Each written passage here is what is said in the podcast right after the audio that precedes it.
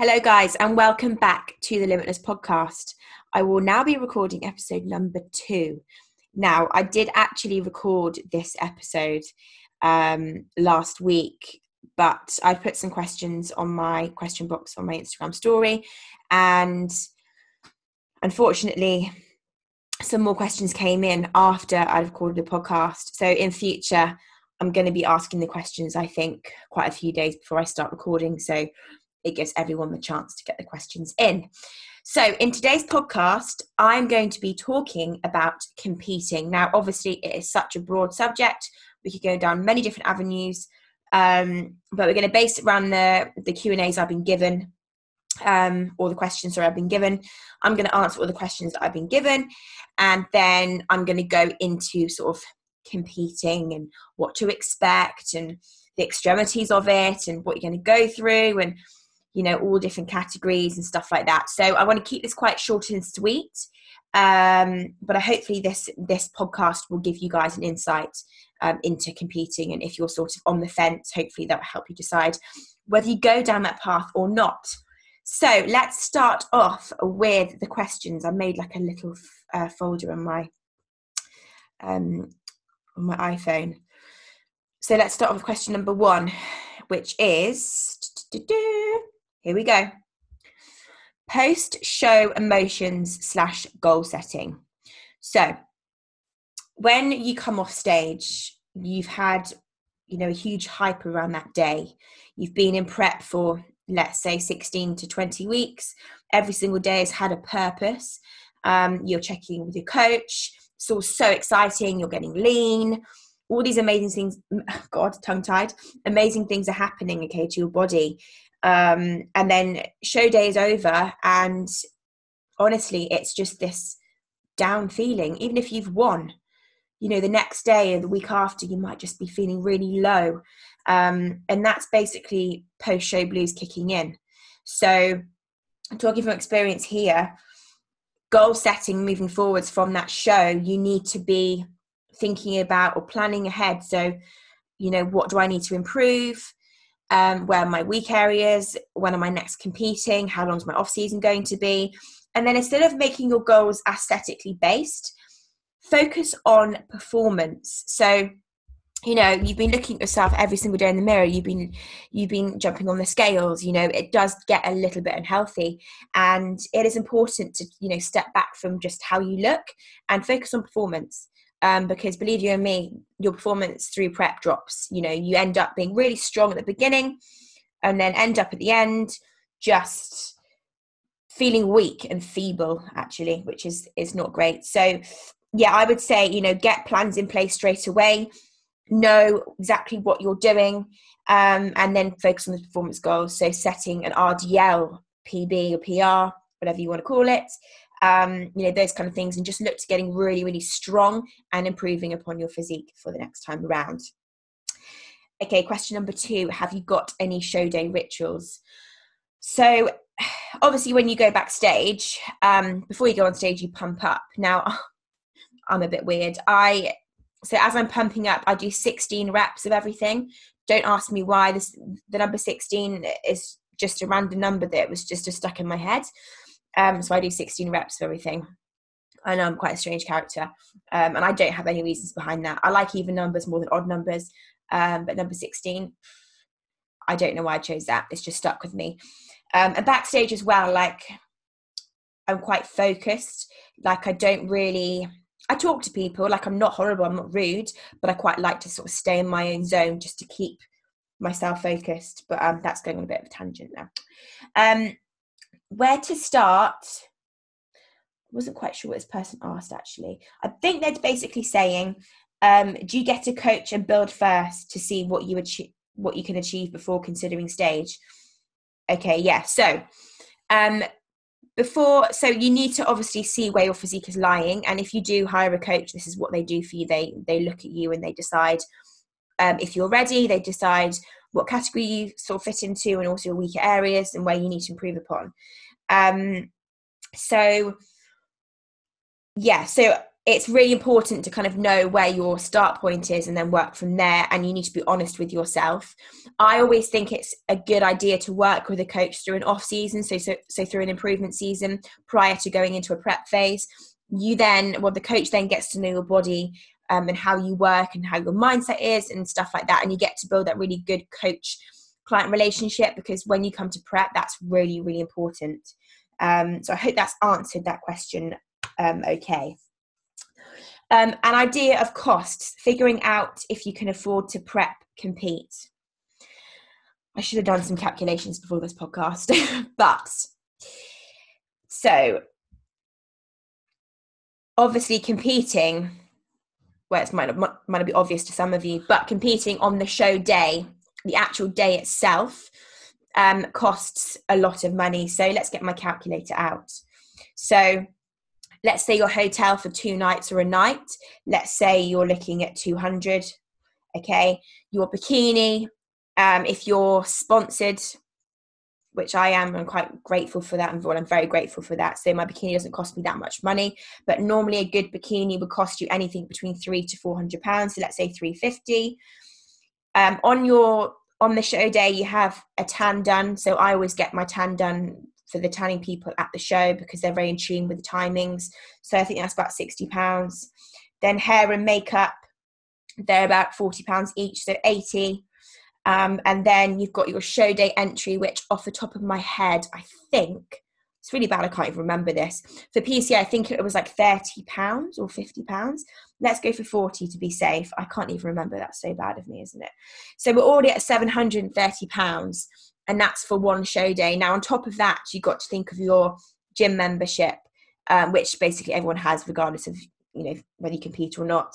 Um, but then you know you're going to be doing having a coach. So say you had a coach, let's say roughly they were 150 pounds um, for a year. So that's we're now at 2,530, and that's only with a year coaching, and that's only with one day at a show. So, yeah, you're looking a good few grand a year, especially if you're going to be doing multiple shows across the year, which a lot of people do. Some federations, like the IFBB, are way more expensive than, for example, PCA um, and other federations. So, yeah, you're looking at, a, I think, an entry fee of like £100. Um, so yes, you do need some money put aside for coach um, for for competing. It isn't cheap, but it is cheaper than a lot of sports. Um, you know, like racing cars, whatever they're expensive. Horses, I used to ride horses, they're absolutely extortionate.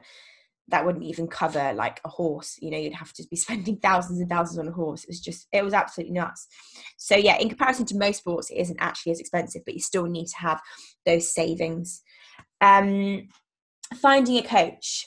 There are so many, um, but they're just good at marketing. Do you have to try and see how they work? So, when looking for a coach, um, they need to obviously have results themselves.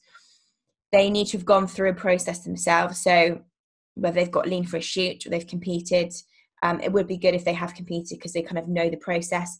You, you know, they need to have a good understanding and education. Um, I wouldn't get so caught up in going for people with huge, huge followings you know you still can have some amazing coaches that don't have hundreds and hundreds of thousands of followers. There's some amazing coaches in the uk that have got like 3000 followers. Um, but just like look through their page maybe talk to some people get a good feel of them. Maybe just jump on a jump on a consult call with them. That's what i do with people. We jump on a call for about 30 minutes. We discuss their goals. You know we get to know each other. Um, because you've got to like i said before you've got to get along with them. You know they can be the best coach in the uk but if you don't get along with them the relationship is just going to break down and the coaching process isn't going to be optimal okay? Um sorry for all the questions. Saw you at BodyPower a few years ago and your physique was by far the best. Oh thank you so much. That must have been in like 2017 potentially. Um but thank you so much for that to compliment whoever that was. Oh danielle thank you so much danielle um how do you deal with other people that don't understand our sport and what we do? So first of all, I think it's quite important to note that not everyone is going to understand bodybuilding. It's very extreme. Think of all the things we do. Think of the training that we do. Think of the food plan that we follow. Think of the calories that we consume. Think of all the things that we do in bodybuilding that isn't deemed to be normal. And it's not. Like when you step back and you sort of look at it from the outside, you do realize that it is quite a crazy sport for crazy people. Not joking. But, you know, it, it, it is extreme. Now, the people that need to, you need to sort of make aware of this the people that around you so your friends and your family. Just sort of sit them down and tell them what to expect um, and explain to them why you're doing it and just say look you don't need to understand. All i need is your support. That's all you know that's all that's all you need as a competitor is support from people around you. So don't stress too much about making people understand because they probably won't understand you know? It like i said it, it's just so extreme what we do especially when we enter that prep phase you know all those steps that we do all the cardio that we do you know and then we strip off down into a bikini or into trunks or pants or whatever and put on some orange tan. It, it is nuts. It's a crazy sport. It's weird, but it's amazing. So yeah, don't get too caught up in you know like trying to make people understand because they're not going to understand until they've gone through it. Um, so yeah, I hope that answers your question. But just don't don't you know worry sophie about what people think of you. You need to sort of switch off from that because you're not going to please everyone in the world. Not everyone's going to like you. You know you do you. As long as you're happy then that's what you can ask for. Um right next question. Would the stairmaster during prep slash cardio give you better results than the cross trainer? No. Um in fact with the stairmaster you do need to be careful that doesn't fatigue your legs too much. Um, the stairmaster can be quite taxing on your lower body, so closer to show, it's probably quite good to take it out and go for something like a cross trainer. But calorie wise and like burning fat wise, cardio is cardio, whatever one you enjoy. If you're enjoying doing the cardio, you're going to probably put like more effort in, therefore burn more calories. But actually, like if you put them together, like like uh, side by side sorry there's not one that's better than the other. It just is your personal opinion and what you prefer. Um, cardio is cardio. But yeah just be careful about putting it too close to um, sorry the stairmaster too, too close to leg days and also too close to show because it can cause inflammation of the lower body which we don't want when we're stepping on stage. Advice to first time competitors. Right. Don't this is a this this might come across I don't want it to come across in a bad way, but don't expect to win your first show. Um, obviously, be positive and be confident, but don't be disappointed if you don't win your first show. You know, I didn't win my, win my first show. I didn't win my second year of competing um, and then I won the the third year. So it does take time. Um, obviously, you know, you you got to be used to being on stage, you've got to be used to posing. You know, it, it's always a work in progress. So never put pressure on yourself to win on your first show. Enjoy the day. Just go and enjoy it. Smile on stage. Just suck in every single moment um, you know, it is just the most amazing experience and just try and make it nice and relaxed. Don't listen to people around you, focus on you and just enjoy the day. Um, make sure that you get feedback as well so you know what to work on. With like for anyone really, you, like you know what to work on for the off season. Um, but yeah, just honestly enjoy it. But make sure as well that you do have a coach. Try not to enter the bodybuilding world having not well not having any support or coach behind you because it will be hard for you to sort of judge your physique. Uh, some people can do it, but I personally wouldn't. I don't, and you know, I've always had a coach to to prep me. Um, but yeah, most of all, enjoy it, chick. Like it's your day. You've worked hard for that, you know, um, and then you're only going to get better from from that. So so yeah, um, how do you know what class to pick? So this is a very good question. I, when I first started to compete, or was thinking about competing, I went to a posing coach. I went to Helen from the UK BFF, Helen Panther. Um, and I thought I was doing bikini. I went for a posing session with her. She took one look at me and said, "No, you are not doing bikini. Um, you are going to have to go into body fitness, which was the sort of figure category. Um, at that time, they didn't have wellness. Wellness was introduced a couple of years after. So, yes, that was a bit annoying for me, but because I probably would have sat straight into wellness from day one. Um, but yeah, you just need to look at the criteria of the federation, look at what the criteria are saying, go to some shows, compare yourself to the girls that are winning, um, and then make a decision on that. And also, your coach will also guide you. Um, but one thing I've learned, and one thing that you should do, is always go with your strengths. So I've chosen wellness now because my strengths are my lower body, um, and that's what's going to, um, you know, I'm going to get marked on. So that's one of the reasons why I went. I've gone down the wellness route now. Um, who do you use for posing, or do you just teach yourself? Never teach yourself. Um, there are some amazing posing coaches out there.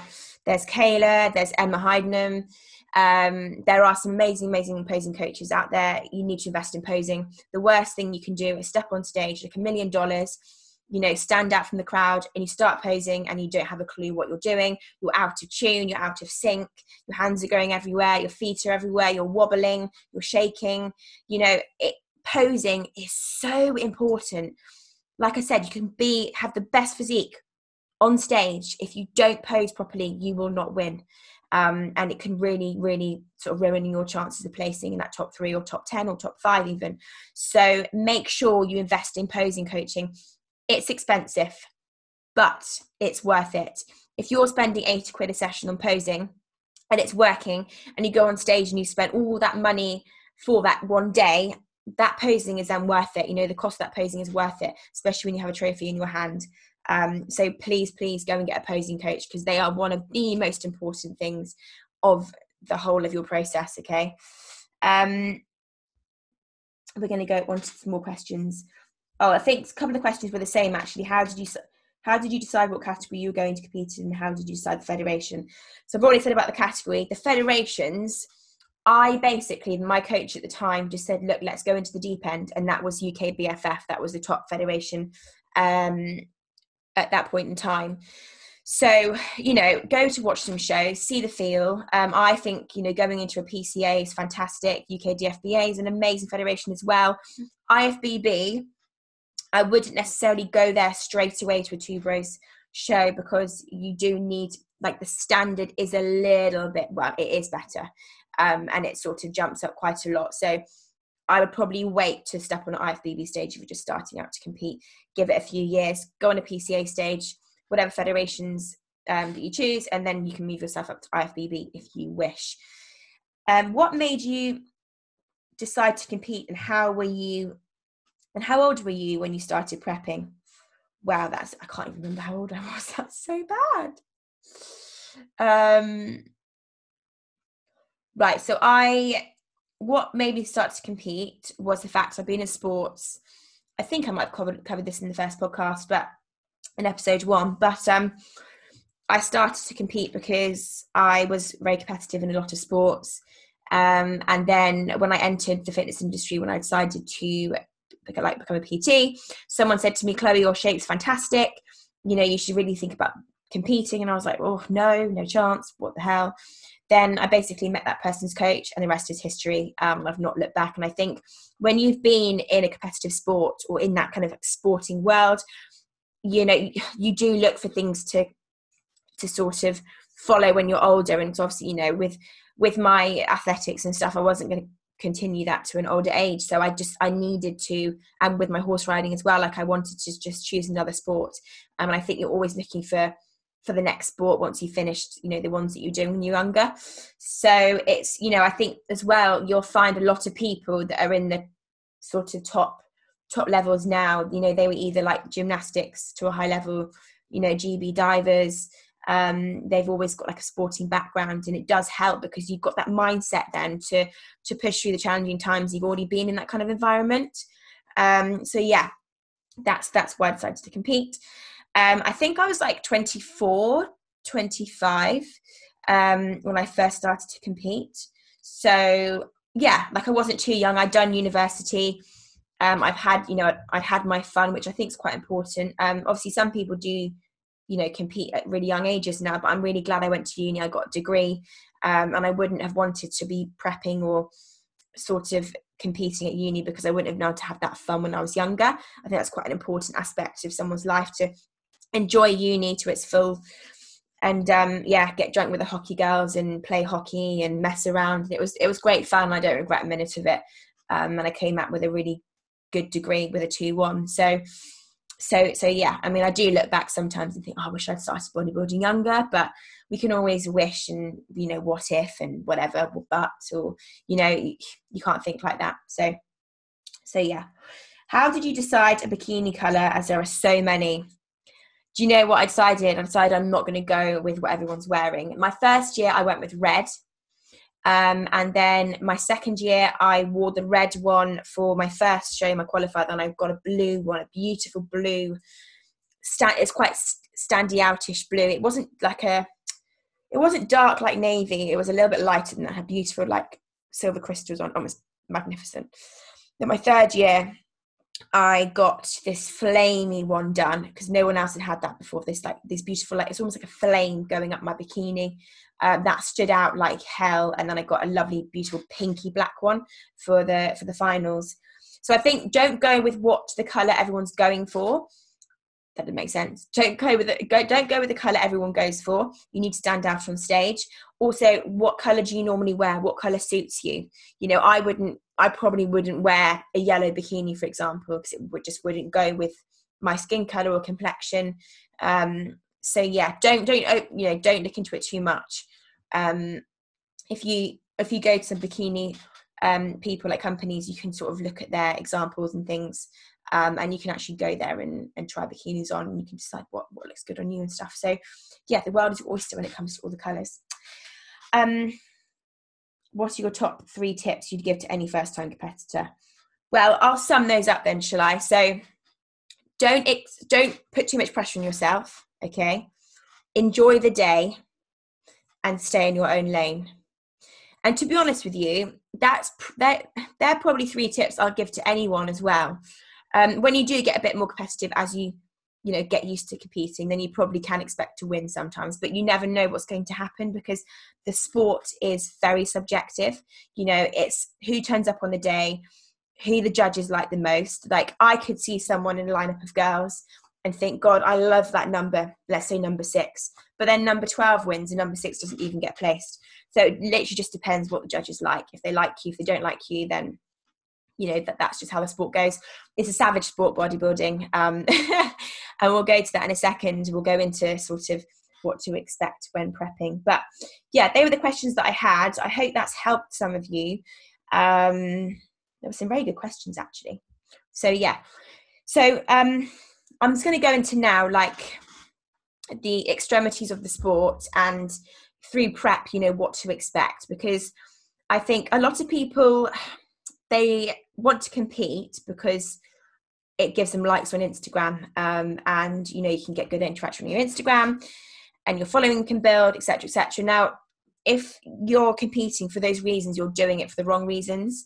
You know, it's it's quite an unhealthy sport to a certain extent, like with dieting and stuff. So, if you're putting your body through that just for likes on Instagram, you're really choosing it for the wrong reasons. Um, it is an extreme sport, like I keep saying over and over again. And it's a sport that you need to be 100% in. You can't be sort of on the fence doing prep because prep itself, um, gosh, there's so many. There's there's so many positives, but so many negatives to prepping. So, for example, you know, with females, you may lose your your cycle. So typically, when I've started to prep, um, if I'm, you know, I'm about six to eight weeks into a prep, my cycle will go and it'll be gone for a good four months, um, depending on how long my prep is. And then post show, it will come back within the, you know, within that month of stepping off stage, which I'm very, very lucky for. But we need to, you know, you need to realize that is in itself quite a worrying thing and you need to focus on getting your cycle back as soon as you've stepped off stage, you know, get those calories up um, and, you know, get that body, body fat up because otherwise you're not just, you're not going to, to get your cycle back. Um, and that brings all sorts of problems down the line. So, and also for both females and males, um, unfortunately, your your libido may drop quite significantly. Um, having sex is the last thing you're thinking on prep. Um, all you're thinking about is food when you get really, really hungry.